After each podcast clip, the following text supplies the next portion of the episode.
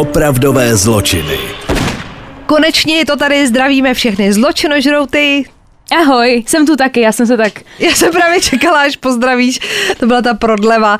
Doufáme, že už máte naposlouchaný úplně všechny díly, které už jsou vydaný. Připomínáme, že jsme, teď právě nevím, pokud nás posloucháte na Spotify, tak připomínáme, že jsme i s videem na YouTube, ale jsme i na dalších platformách, pokud byste měli třeba někoho ve svém okolí, kdo třeba nezná Spotify, tak, tak si může vybrat třeba Apple Podcast, a nebo Google Apple podcast. podcast. Ano. No, toho je, jsme všude v podstatě. Jsme všude.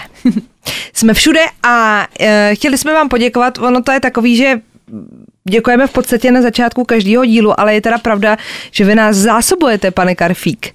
Posíláte nám vaše typy a je to fakt seznam. Je to obrovský seznam, to já jsem zrovna včera si to projížděla, protože jsem ještě něco hledala a je tam tolik men, který jsem třeba v životě neslyšela. No. A takový čuňata to jsou. Kde vy to berete? No, myslím si, že naše komunita lidí, kteří vy často píšete, jako že máte vždycky jako radost z toho, že jste narazili třeba na nějakých kvalitní jako mort, jestli to je v pořádku. Je to v pořádku. Je nás spousta a jsme naprosto v pořádku. A od toho jsme tady. Ano. Dokud teda nevezmete do ruky ten nůž a nebudete zjednávat nápravu někam, tak je to v pořádku. Jinak se neznáme samozřejmě. A ty dneska budeš mít nějaký mort, nebo, nebo takhle, bude to na přání někoho, nebo si je to, to na přání, sama? Je to na přání, protože já jsem o tomhletom příběhu nikdy neslyšela. No, Hledala jsem informace, je teda fakt, že i na českých stránkách nějaký jsou, protože většinou to je v nějakých jako článkách o sériových vrazích, nebo mm-hmm. mají třeba nejhorší vrazy historie. Musím se teda přiznat, že když jsem to pročítala, tak už jsme jich většinu probrali. Takže máme jako splněno. Ale my se dneska podíváme k zelený řece. Mám pro vás Green River Killer. Znám to spojení a nemám pár, co ten člověk dělal. Tak, a my se teda podíváme na léto 1982, což není až tak dávná historie a nebojte se, dostaneme se až do dnešních dní, protože ten případ má docela dlouhý stíny.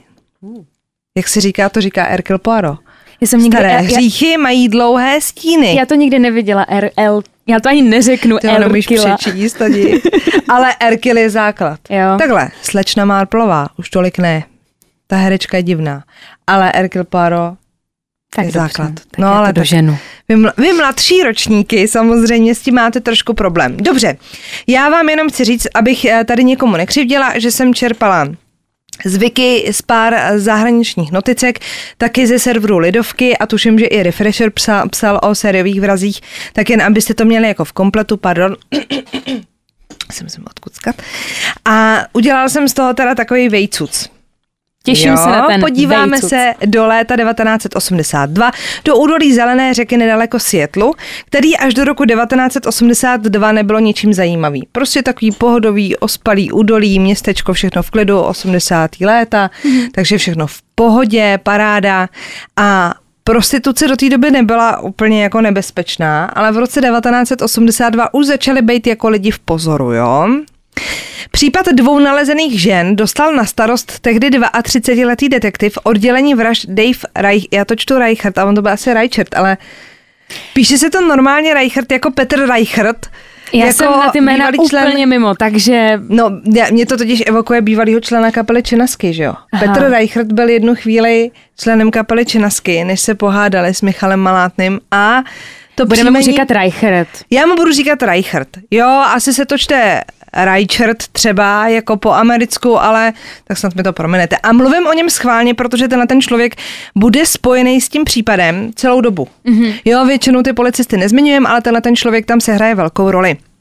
Tři dny po nálezu druhého těla prostitutky 15. září 1982 eh, byl Reichert doma. To jsou jako citace jeho přímo, jo, kdy on na ten případ vzpomíná. Hmm. Byl doma, zazvonil telefon, otočil se k manželce a říká jí, že musí jít, že se v řece objevily další těla. Hmm. Dokonce si jako pamatuje, jo, ten moment, kdy, eh, protože on sám říká, že v té době najít dvě mrtvé prostitutky nebylo tak pobuřující, jestli mi rozumíte. Jakože, no tak hold, to byly prostitutky, už sam o sobě to řemeslo, ře- řemeslo si říká jako o to, že Není to jako bezpečný, že jo? Nikdy nevíte, ke komu sednete do mm-hmm. auta, nikdy nevíte, ke komu jdete třeba domů. Můžete narazit prostě na nějakého úchyla. Stane se. Je to hrozný, ale stane se. Pardon, alergie trošičku, no, je tu léto, to je prostě parádní. Těla dvou afroameričanek nalezl raftář, který po řece projížděl. Začala obvyklá policejní rutina, výslechy lidí v okolí a prohlídka místa činu. Reichert se vydal na obhlídku vysoké trávy na břehu a téměř okamžitě málem šlápl na další mrtvé tělo. Tentokrát běložky, s narudo obarvenýma vlasama a hned mu prej došlo, že tu mají sériovýho vraha. Jako je fakt, že když přijdeš na místo činu a, a pomalu šlapeš po mhm. mrtvolách, tak je to takový jako... No a teď je tady citace matky jedné té oběti a z toho jde normálně mráz po zádech, jo. Kdy, když našli ty dvě první těla, mm-hmm. tak ta matka, teď jako cituje, že t- cituju jo, ukazovala se mi opal, což byla její dcera a říká mi, že se jí tohle může stát, když bude stopovat. A ona mi odpověděla, ale mami, to se mi nemůže stát. A opal byla právě ta její 16-letá dcera a právě na její tělo ten Reichert málem šlápl. Chápete to? Je, A to byla úplně tak ten, mladá. Úplně ten příběh, jakože pokračujeme. Pět žen pohozených během osmi týdnů v Zelené řece a jejím okolí už policii dost jako zvedla ze židle, no. takže policie okamžitě na případ nasadila 25 detektivů. Ale dlouho, dlouho neměli žádný podezřelý, dokud nezavolal na policii Melvin Foster, což byl taxikář, který jezdil v Seattlu. A prostitutky byly jako jejich častí zákazníci, že mhm. jezdili hmm. jako taxíkem po nocích.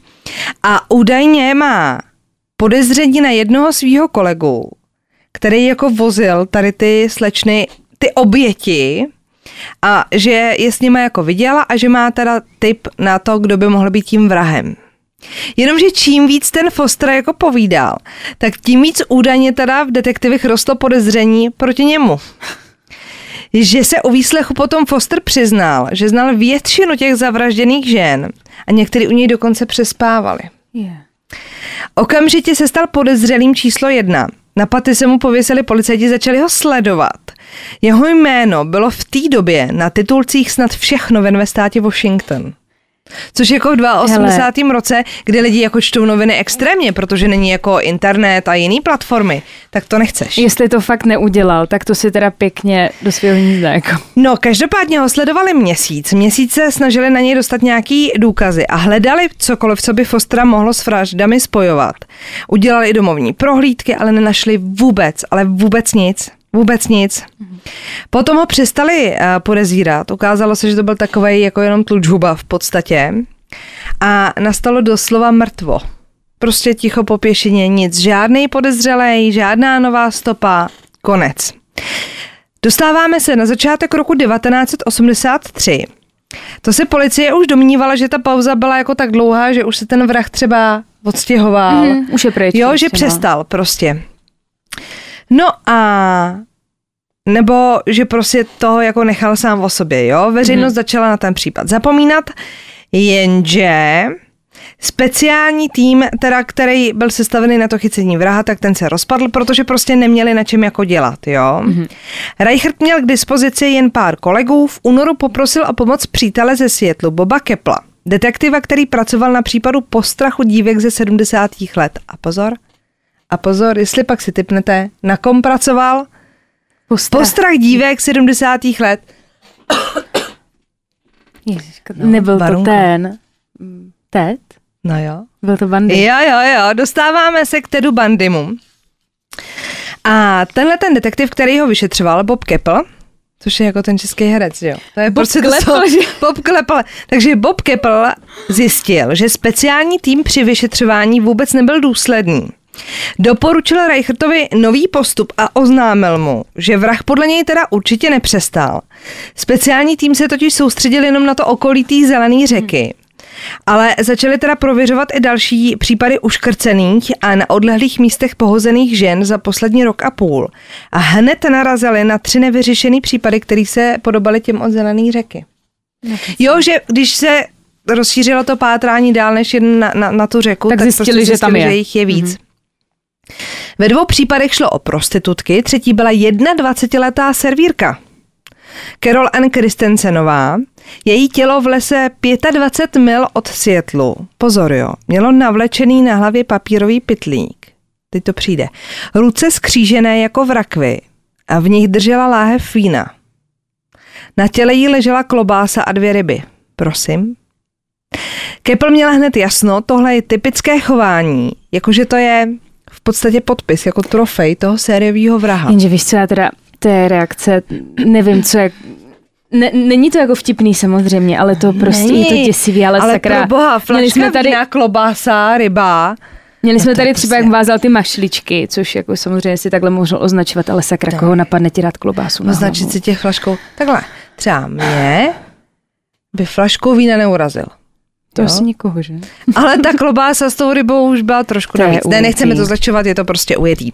Do konce roku 1983 našli policisté těla celkem 14 obětí. Dalších 23 žen bylo hlášených jako nezvěstné. Drtivá většina z nich teda byla, mm, byly prostitutky nebo holky, co neměly domov, neměly prostě příbuzný, takže je nikdo nehledal a hlavně neměli třeba peníze, takže pak už když to řeknu blbě, se lákají do toho auta líp. Mm, tak to prostě jo. je. Mm. Takže našli tělo vždycky, vyšetřili ho, identifikovali, ale prostě neměli žádný důkazy, protože ten vrah měl jako náskok hrozný, že jo. Oni jak ty těla jako dohledávali Pozdějc, postupně, no. to není jako, že jdete k teplý mrtvole ještě, jo. V roce 1984 případ opět vyšetřovala speciální jednotka, v jejím čele stala Reichert, jen za tenhle jediný rok přibylo dalších 14 mrtvol. Čtyři z nich v jedné části lesa, kterou vrah po určitou dobu používal jako svůj osobní hřbitov. Ale to je hrozná jako rychlost, jak on ty lidi no to jako je normálně, to to jak na počítači, když hraješ hledání min. No, to je A hrozný. dáš si jako level expert a je to celý jako tam... Zaminovaný. No, máš jako pocit, že kam jdeš, tam prostě narazíš jako na mrtvolu. No je to, je to děsivý. A teď jako Samozřejmě noviny o tom psali, teď přibývaly ty mrtvý holky, a teď se to jako promítalo i do osobních životů těch detektivů, takže ten Reichert právě říká, že tak logicky na tom děláš a dáváš do toho duši jako takovýhle práce, si myslím já, se nedělají pro peníze. Mm, to ne. No. Jako nemyslím si, že by byli kriminalisti tak dobře placený, nebo tak to na mě jako působí a obětujete tomu hrozně času a musí se to na vás nějak na podepsat. Samozřejmě, je to hrozně náročný. Samozřejmě. Že? Takže byli jako frustrovaný, teď měli jako pocit, že jim furt utíká ten vrah, takže jako prohrávají. A i když šlo jakoby v uvozovkách jenom o mrtvý prostitutky, byly to prostě mrtvý holky, které měly někde třeba i nějakou jako rodinu, nebo když to nebyla prostitutka třeba v případě té servírky, tak tam měla normálně rodiče, že jo, no. který prostě samozřejmě trpí a tak dál. Jenomže, jak říkala Reichert, eh, mrtvol bylo tolik, že tým většinu času trávil prací v terénu po objevení těla a na samotný pátrání už nebylo tolik času. Mm-hmm. Policistům se ale na konci roku 1984 dostalo pomoci z nečekané strany. Nekecej. Jo, je to tady. tak teď se zblázníte. Já jsem z toho úplně vyřízená. V říjnu dorazil mezi tisícovkou dopisů z typy, které tým dostával i jeden zvláštní. A napsal ho kdo? Ted Bundy. Nekecej. Jo. Který případ vraha od Zelené řeky sledovala v médiích ze svojí cely, kde čekal na popravu. A on jim tady radí, jo, to je citace z toho dopisu. Nejlepší šancí, jak ho chytit, je, když najdete čerstvou mrtvolu a hlídat u ní. Vrah se k ním vrací a možná s nimi znovu souloží. Uh, I on se totiž takhle choval, takže věděl, o čem mluví. A podle vyšetřovatelů chtěl bandy pomoci policii z jednoho jediného důvodu, protože už byl zavřený a na toho zabijáka žádlil. Že? Takže ho chtěl dostat taky do Krymu. Reichert a Keppel ve vězení na Floridě spovídali Bandyho dva dny. Pak se vrátili a Bandyho plán stál podle nich za vyzkoušení. Problémem bylo, že většina těl, který objevili, už třeba byly jenom kostry. Jo, že to bylo fakt pozdě. Takže jako čekat u té kostry, že se k ním vrah vrátí, aby s ní měl sex, bylo jako, Blbost, no. to je nesmysl, že jo. Do případu se vložila i FBI, která pomohla s psychologickým profilem vraha, jenže průlom nastal až v srpnu 1986. To už mi byl měsíc, přátelé. Měsíc. A díky návratu ke starým spisům objevili v nich jedno jméno, které se několikrát opakovalo. Jerry Leon Ridgway, což byl místní muž, který se živil jako natěrač kamionu a znal několik obětí. A čím víc ten případ zkoumali, tak tím víc jako spojení na ty oběti s tím Ridgwayem se objevovalo, jo. Mm-hmm. 30. dubna 1983 zmizela 18-letá Marie Malverová. Její přítel Bobby Woods ji viděl, jak nasedá do pick-upu k neznámému muži. To je jako jeden z těch důkazů, který jako prohledávali pak zpětně v tom 86. Jo, abyste třeba Jo, jo. viděli to spojení. Jo. Rozjel se za nimi, ale na jedné z křižovatek mu zmizeli. Po několika dnech začal Woods a rodina Malverová propátrávat okolní čtvrti, protože věděli, jak vypadal ten pick-up, ve kterém dívka zmizela. Pick-up našli na příjezdové cestě u domu, který patřil jakému si Jerry Ridgewayovi. Policie ho vyslechla, ale poté propustila.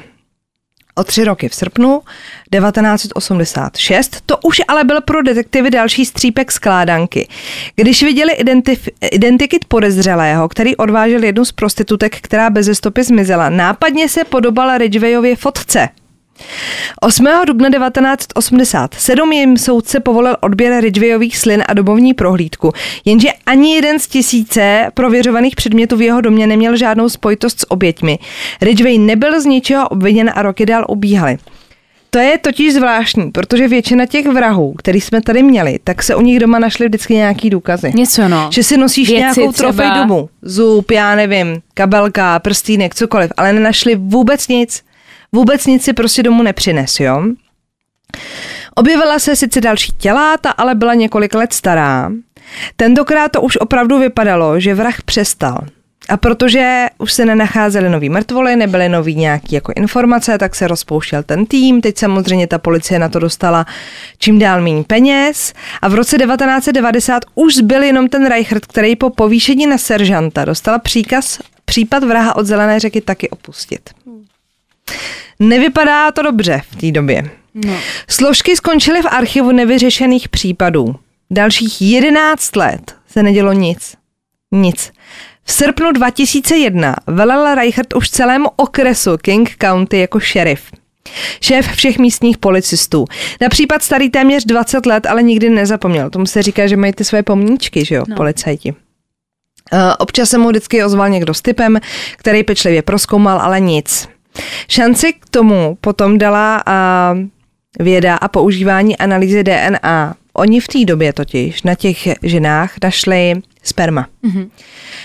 Což se jako kontrolovalo a Reichert se teda v roce 2001 rozhodl využít kriminalistickou státní laboratoř v Seattlu, na což musel dostat povolení a na případ zabijáka od Zelené řeky. Problémem ale bylo, že téměř všechen důkazní biologický materiál, to znamená sperma ze čtyř vražd, byl zničen analýzami během vyšetřování v 80. letech. Na to jsem se právě chtěla zeptat, jestli to vydrželo. To je no. ten problémeček. Mezi důkazy bylo jen několik vatových tyčinek s miniaturním množstvím vrahova semene. Ale vložila se do toho forenzní specialistka Beverly Himick, která využila úplně novou metodu analýzy a dokázala získat z téměř ničeho vrahovu DNA, prostě moderní doba, což je super, super. No. Snažila se najít schodu v databázi trestaných osob, ale bezvýsledně. Mezi důkazy ale našla několik vzorků slin. No jo. Je to tady? No jo, je to Najdeme tady. ho.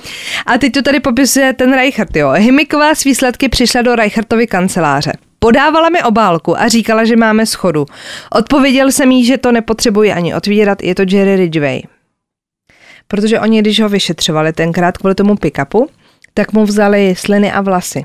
Mhm. Ale v té době se jim to prostě z nějakého důvodu, a to už jsme tady taky měli několikrát, že ty metody byly tak zastaralý, že jim to prostě nesedělo. Mm-hmm. Nedokázali to spárovat a teď to prostě vyšlo, jo. A Ridgway působil jako obyčejný chlapík, navenek snad až příliš nudný. V roce 2001 mu bylo 52 let. Vyrostl v King County, po vojně se tam vrátil, nastoupil jako natěrač kamionu a už tam zůstal. Třikrát se oženil a měl syna. Detektivové Ridgway začali sledovat a zjistili, že se rád projíždí oblastmi, ve kterých jsou prostitutky. Během sledování ho dokonce jiní policisté zadrželi, když se pokusil domluvit sex s policistkou vystupující jako prostitutka. Dobrý den. Reichert a spolu už nemohli dlouho dál riskovat, Ridgway mohl opět zabíjet a nemohli ho nechat na na svobodě. A tak pozor, a teď je tady srovnání, jo. Tohle je zrovna úryvek z Lidovek. Zatímco se celá Amerika vzpamatovávala ze šoku po útoku teroristů 11. září, Reichert musel jednat. Což mně přijde jako vlastně, když to srovnáte, že v té době se probíhaly další a další věci. No. A někde v nějakém světlu, když všichni obraceli teda ten zrak na ten New York a na ty dvojčata, se děla takováhle velká věc. Takhle. mm. Prostě ho 30. listopadu zabásli při odchodu z lakovny eh, na cestě domů. Eh, Zeptali se ho, jestli je eh, Jerry Ridgway. A pak mu oznámili, že je zadržený za vraždu čtyř žen spojovaných s případem zabijáka od Zelené řeky. A on jim řekl jenom, oh, OK. Ne. Um, Forenzní experti našli na oblečení tří obětí i malé stopy barvy a moderní mikroskopy odhalily, že jde o vzácnou barvu. A ta se používala, pozor, například při lakování aut a odpovídala barvě, se kterou denně pracovala Ridgway, což byl další důkaz, který ho spojoval s těma vraždama, jo? Mm-hmm. Ridgway se na sezení s právníkem, který mu vysvětlil, že to vypadá na trest smrti, rozplakal. Smutný. Obhájce přišel s dohodou, že jeho klient se přizná a ukáže policii další neobjevené hroby výměnou za vyhnutí se popravě. Ono jich bylo víc teda těch Což se hrobů. teda jakoby samozřejmě tomu žalobci ani tomu soudci jako nelíbilo, protože chceš vidět toho člověka vyset, když je to No takovýhle kriminálník. Na druhou stranu si byli vědomí toho, že spousta rodičů má pořád ještě nezvěstní ty děti. A chcou to uzavřít. A chtějí to uzavřít a chtějí prostě vědět, kdo opravdu se stal obětí a dát těm rodičům nějakým způsobem klid, takže se dohodli, že nedostane trest smrti, když jim teda pomůže. 20. srpna se přiznal k 48 vraždám a vyprávěl, že ty ženy lákal do auta na peníze, pak se bavili o tom, o čem ty ženský chtěli, takže on si je jako získal, že jako citlivý, poslouchá, víš, on ti vyslechne, poradí, bla, bla, bla. je Pak jim ještě ukazoval fotky svého syna, takže to vypadalo, že má jako rád děti. Tačka a to už hodnej. nám jako samozřejmě měknou ty srdce, už to jako začíná.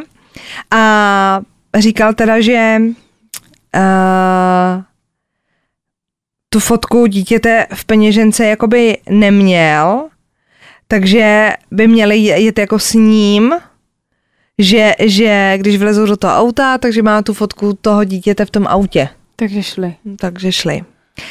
A Ridgway Reichertovi taky přiznal, že se Ted Bundy se svojí teorií nemýlil. S Nekecej, většinou obětí měl sex i po smrti a vracel se k hrobům. Nepamatoval si jména žen ani jejich obličeje, kam jejich těla odhodil však ano. Když se ho psychiatr zeptal, zda nepostrádá něco, co mají ostatní lidé, odpověděl, že takové to, že vám na někom záleží. Takže evidentně ty emoce u něj moc jako nefungovaly. Zvrhlík. Na podzim 2003 vzali vyšetřovatelé vraha na místa, kde se zbavoval těl, že Perry si zkoušel na všechno vzpomenout, aby mohl uh, co nejvíc pomoct nalézt ty dámy. Mm-hmm. Říkal on teda. Bylo objeveno dalších pět těl, čtyři v roce 2003, jedno v roce 2010 na mnoha místech, kam je Ridgway nasměřoval, ale nic nenašli. 5. listopadu 2003 předstoupil Ridgway před soud a teď jako bizáreček, jo. A soud četl jména těch holek jedno po druhým a u každého se ptal, jestli se cítí vinen. A on řekl vždycky jako vinen, že jo. A teď je to tady popisovaný. Dostali jsme se k 17. jménu, pak 20., 25., 30., 35., 40. A on prostě pořád říkal vinen, vinen, vinen, vinen, vinen a ten policajt tady říká a pak to na vás jako padne, sedíte v té soudní síně a posloucháte ty jména a jejich fakt seznam, tak on sám to tady nazval genocidou, protože prostě No to jo, fakt no, to to byl už. masakr. Šest týdnů poté přišel rozsudek. Příbuzní oběti dostali prostor promluvit k Ridgewayovi, dokonce i otec jedný z obětí ho jako rozplakal, protože mu řekl, že mu jakoby odpouští a, a, a tak. A že mu jako teda naboural tu fasádu trošičku. Ridgway byl odsouzen na 48 po sobě jdoucích do životních trestů za 48 vražd. Fakt mu přiznali těch 48 vražd. Ale 48 doživotních trestů. V současné době je mu teda oficiálně přiznáno 49 vražd, z toho bylo jenom 640 žen identifikováno. Ridgway později řekl, že spáchal 71 vražd. Pardon. A vyšetřovatelé teď udávají, což je jakoby úplný update, že podle jejich odhadů je počet obětí vraha od Zelené řeky nejméně 90 lidí. Jako je pravda, že když to jsou ty prostitutky, že ho třeba je nikdo nezná, nemají tu rodinu, No, tak takže nemáš potom- ponětí o tom, že třeba nikdo ani nehledá chudiny. Ale máme tady takový hezký závěr, že Uh, teda 67-letý Ridgway v době toho článku si odpikával životní trest bez možnosti propuštění ve věznici v Kolorédu a pozor, Pan Reichert od policie už po vrazích nepátrá od roku 2005, je republikánským kongresmenem. Tak ten teda pěkně povýšel chlapec. Ale tomu to přejeme, protože byl poctivý. My jsme si dali dneska takový i životopis pana, jak se jmenoval? Reichert. Reichert. Tak a pan když, a když by potom skončil muž. jako kongresmen, tak kdyby nás poslouchal třeba někdo z kapely Činasky, tak třeba bude umět zpívat hezky. Hele, ale já jsem hrozně ráda, že, že to mělo nějaký vyřešení, protože jsem úplně trnula, že ty bláho, tolik mrtvol a žádnej Eh, žádný vrahoun. No hele, hezký to není samozřejmě, nechcem to zlehčovat, ale máme to uzavřený a to je dobře. To je máme dobře. klídeček na dušičce. Ale mazec, jak se to prolíná, třeba i ten ten bandy, že se tam objevil. No jasně, a pozor, a ještě jsem někde narazila na, to, v tom, to jsem v tom uh, soupisu neměla, že Ted Bundy pomohl policii vytvořit jako identikit nějakým způsobem, že jako popíšeš toho člověka, mm-hmm. a nějaký vlastnosti a tak. A povedlo se mu to líp než eh, odborníkům z FBI. Ty bláho. No, protože podle sebe soudím tebe, že no, jasně. To je prostě easy. Tak co máš ty? Já dneska budu mít takový hodně speciální téma, protože jsem tak různě loudila na internetu a narazila jsem prosím tě na dětský vrahy. Ne jako vrahy dětí, ale děti, co prostě reálně vraždili.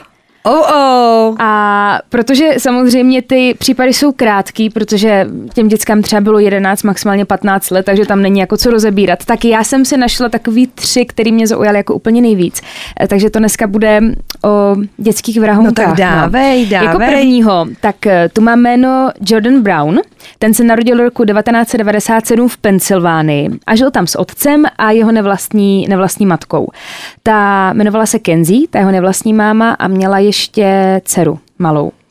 A ona otěhotněla a ten Jordan se prostě bál, že jakmile se narodí to dítě, takže už nebude středem pozornosti, že se mu rodiče nebudou věnovat, no, no. ale upozorňuji, jako takhle ta rodina byla úplně v pohodě. Já jsem viděla i jako rozhovory s taťkou, i pak vlastně s tím Jordanem, oni byli úplně normální, jo. Hmm. Jenže co se nestalo, měl z toho takový depky ten kluk, upozorňuji, bylo mu, eh, byl fakt jako malý, bylo mu jedenáct teprve. On se rozhodl, že tu nevlastní mamku prostě zabije. Ne, ne, ne, ne, ne. A povedlo se mu to. Uh, on vzal otcovu brokovnici, a během toho, co spala, tak ji střelil do zátelku. To kecáš. A samozřejmě ten útok nepřežila, nepřežilo i to dítě nenarozenýho. Já jsem si teda čistě reálně představovala, kdyby mě bylo 11 let, já bych ani nevěděla, jak se s brokovnicí zachází, abych ani neunesla. Jsme měli na teletabíst, ne? V 11. No, ani by mě to nenapadlo. No, ovšem, uh, okamžitě samozřejmě to začala vyšetřovat policie a nevyšetřovali to moc dlouho, protože za důkaz vraždy považovali policisté střelný prach na oblečení Jordana. A navíc tomu pomohla i výpověď té sedmileté dcery od té Kenzie, která řekla, že slyšela hluk. Což mě přijde zase od sedmiletého dítěte brát úplně na že má opravdu stoprocentně pravdu, jako já když si představím mladšího bráchu, tak ten může slyšet cokoliv v noci, že jo. Ale brali to prostě jako reálně, že slyšela jako, že slyšela nějaký zvuk a oni toho kluka, teda toho Jordana, tak ho odsoudili k pobytu v nápravném zařízení pro mladistvé delikventy. Byl tam 6 let, a tomu bylo teda 17, tak v tu dobu si požádal o přeskoumání svého případu, protože on pořád tvrdil, že je nevinný. Ale fakt je pravda, že tam bylo to jako už jenom, že máš jako střelný prach na sobě, jo. Příklad, to přece jako malý dítě nemůžeš mít. Dokážete si představit, že je vám 11 a vyšetřuje vás jako... Já to vnímám tak, že i když jsme jako dospělí, tak prostě před tou policií, nedej bože kriminální policií, no. máte přece respekt. No. Dobrý den.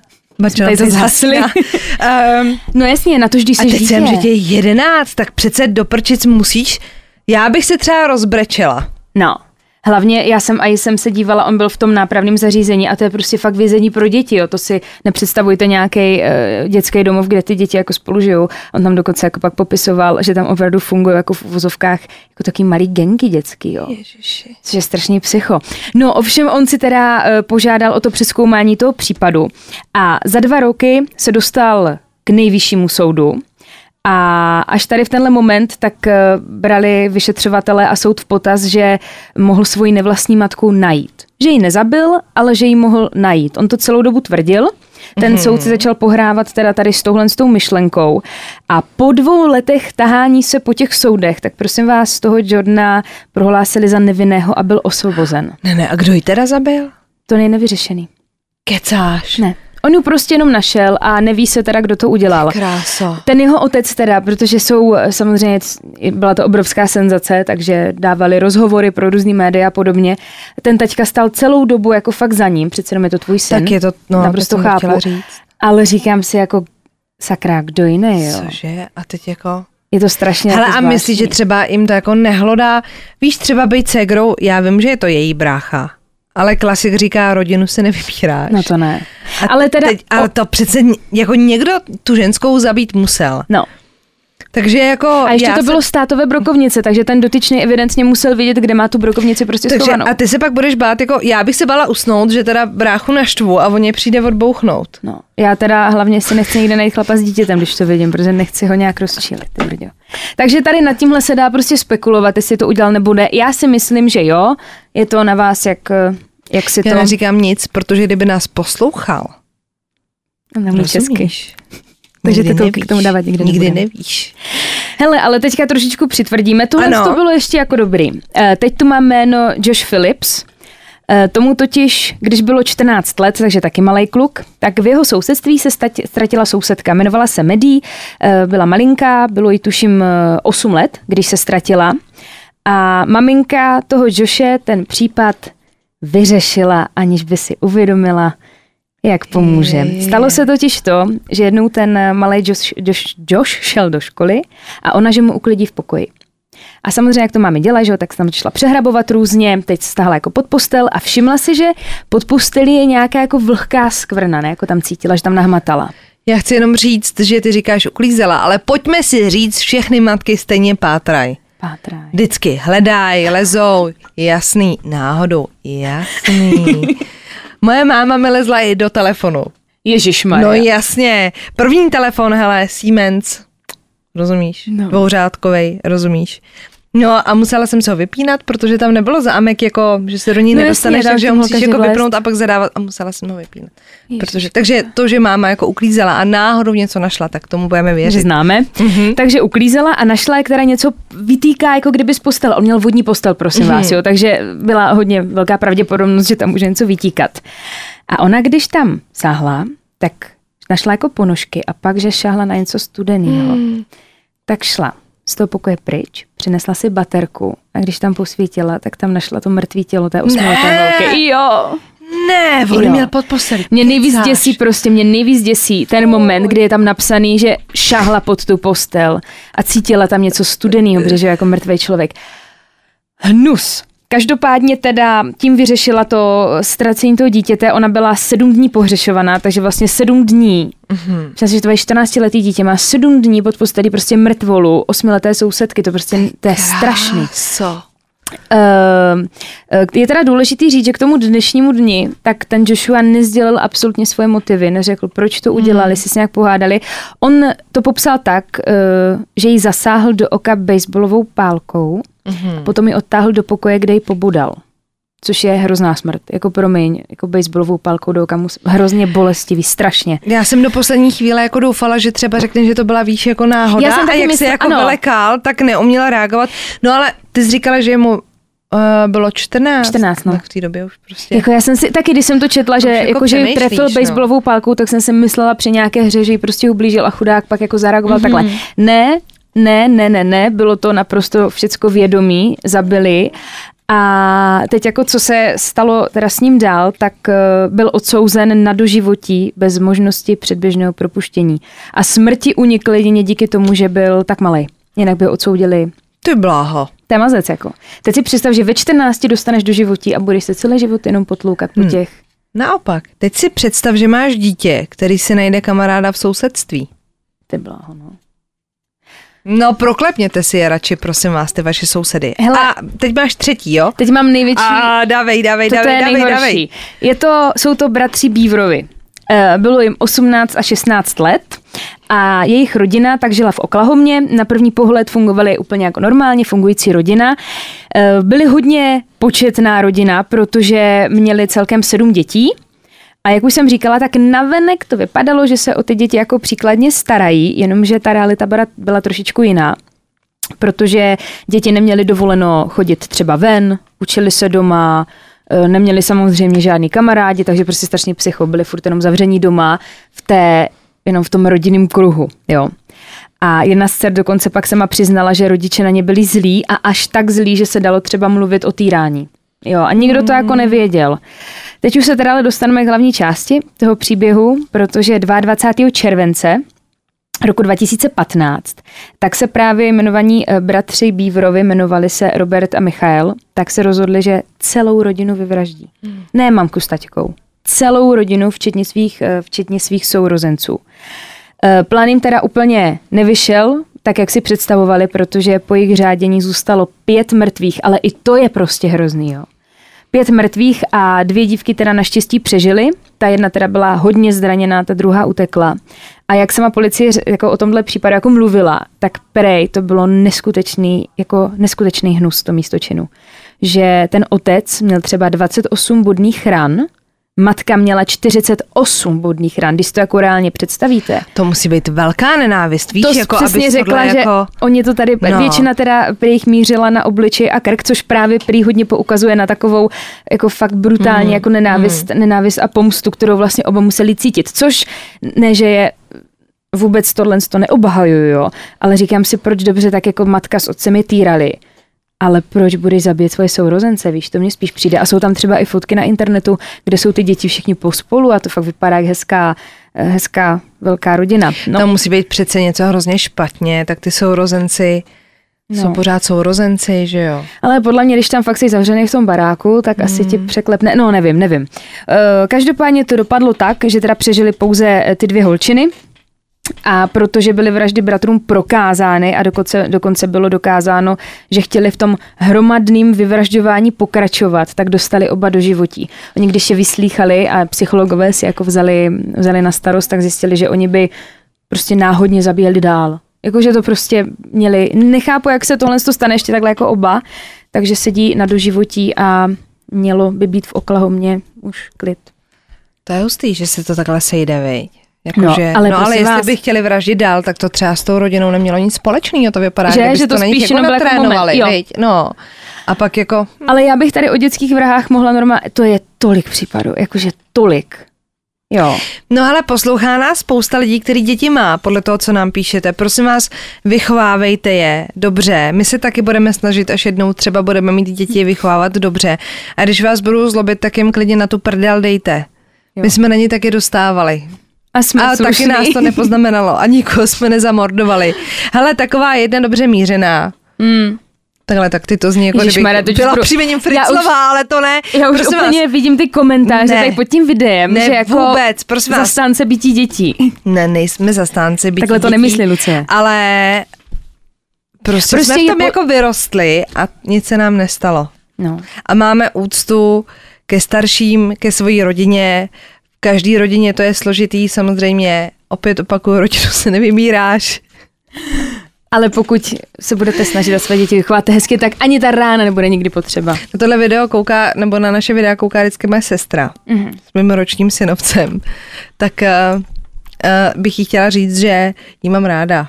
Jakože, aby to nebylo, že jsem v nenávisti se svojí rodinou, to vůbec ne. A můj synovec je láska, když bude zlobit, tak já ho srovnám, nebojte. No, to se tak si nám mějte krásně, zůstaňte na svobodě, zůstaňte naživu a u příštího dílu se budeme těšit. Zdar. Pa, pa, pa.